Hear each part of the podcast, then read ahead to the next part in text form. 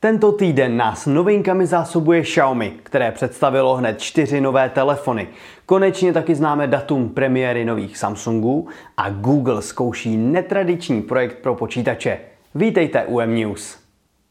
Partnerem pořadu je mobil pohotovost se svojí službou koupíš, prodáš, splácíš rozdíl.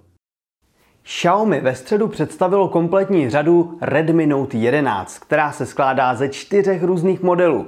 Na vrcholu nabídky stojí Note 11 Pro a Pro 5G. Oba se pišní velkým AMOLED displejem se 120 Hz obnovovací frekvencí a svítivostí 12 nitů. Dostatek výkonu by měl zařídit chipset G96 od Mediateku a Snapdragon 695 u verze s 5G konektivitou. Určitě taky potěší rychlé 67W drátové nabíjení a 108 megapixelový snímač od Samsungu HM2. Ultra širokoulý má 8 megapixelů a zbývající jsou jenom 2 megapixelové. Dalším modelem je Note 11S a samozřejmě nechybí ani základní Note 11 4G. Oba tyto modely nabídnou o něco menší displej, jen z 90 Hz a třeba i pomalejší nabíjení. A pokud vás zajímají všechny specifikace, zaměřte k nám na web. Navzdory nedávnému představení posledního modelu z řady Galaxy S21 od Samsungu jsme věděli, že se blíží modely S22. A nyní skutečně na internet prosáklo datum. Představení nové vlajkové řady proběhne již 9. února. Samsung slibuje porušování pravidel, což si já osobně vykládám jako potvrzení údajného spojení řady S a Note v modelu S22 Ultra, který bude mít nejen odlišný design, ale hlavně ukryté pero S Pen přímo v těle.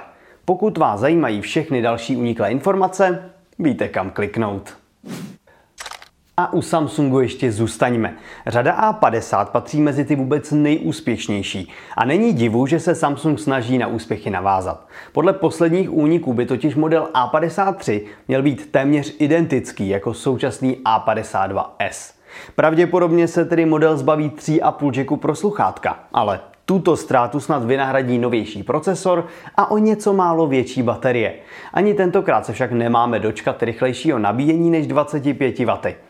K představení by mohlo dojít již letos na jaře. No a nakonec se podívejme na jednu nenápadnou zprávu. Google totiž plánuje zpřístupnit hry z obchodu Play i na počítačích s Windows. Funkci zatím spouští v betě s omezeným výběrem titulů a Česko bohužel v dostupných lokalitách není. Výhodou má být možnost přenášet postup hrou z telefonu na počítač. Takže třeba hrajete na telefonu v tramvaji nebo v autobuse a doma pokračujete na počítači. Zcela upřímně, mě tahle zpráva nechává úplně chladným, ale zaujala mě spíš z jiného pohledu.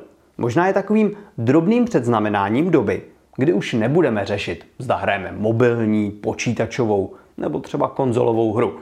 Prostě budeme hrát hru.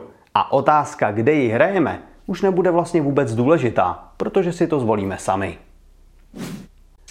Všechny tyto a samozřejmě i hromadu dalších zpráv najdete na mobilenet.cz a nalákám vás třeba na naše povedené fototesty nebo srovnání.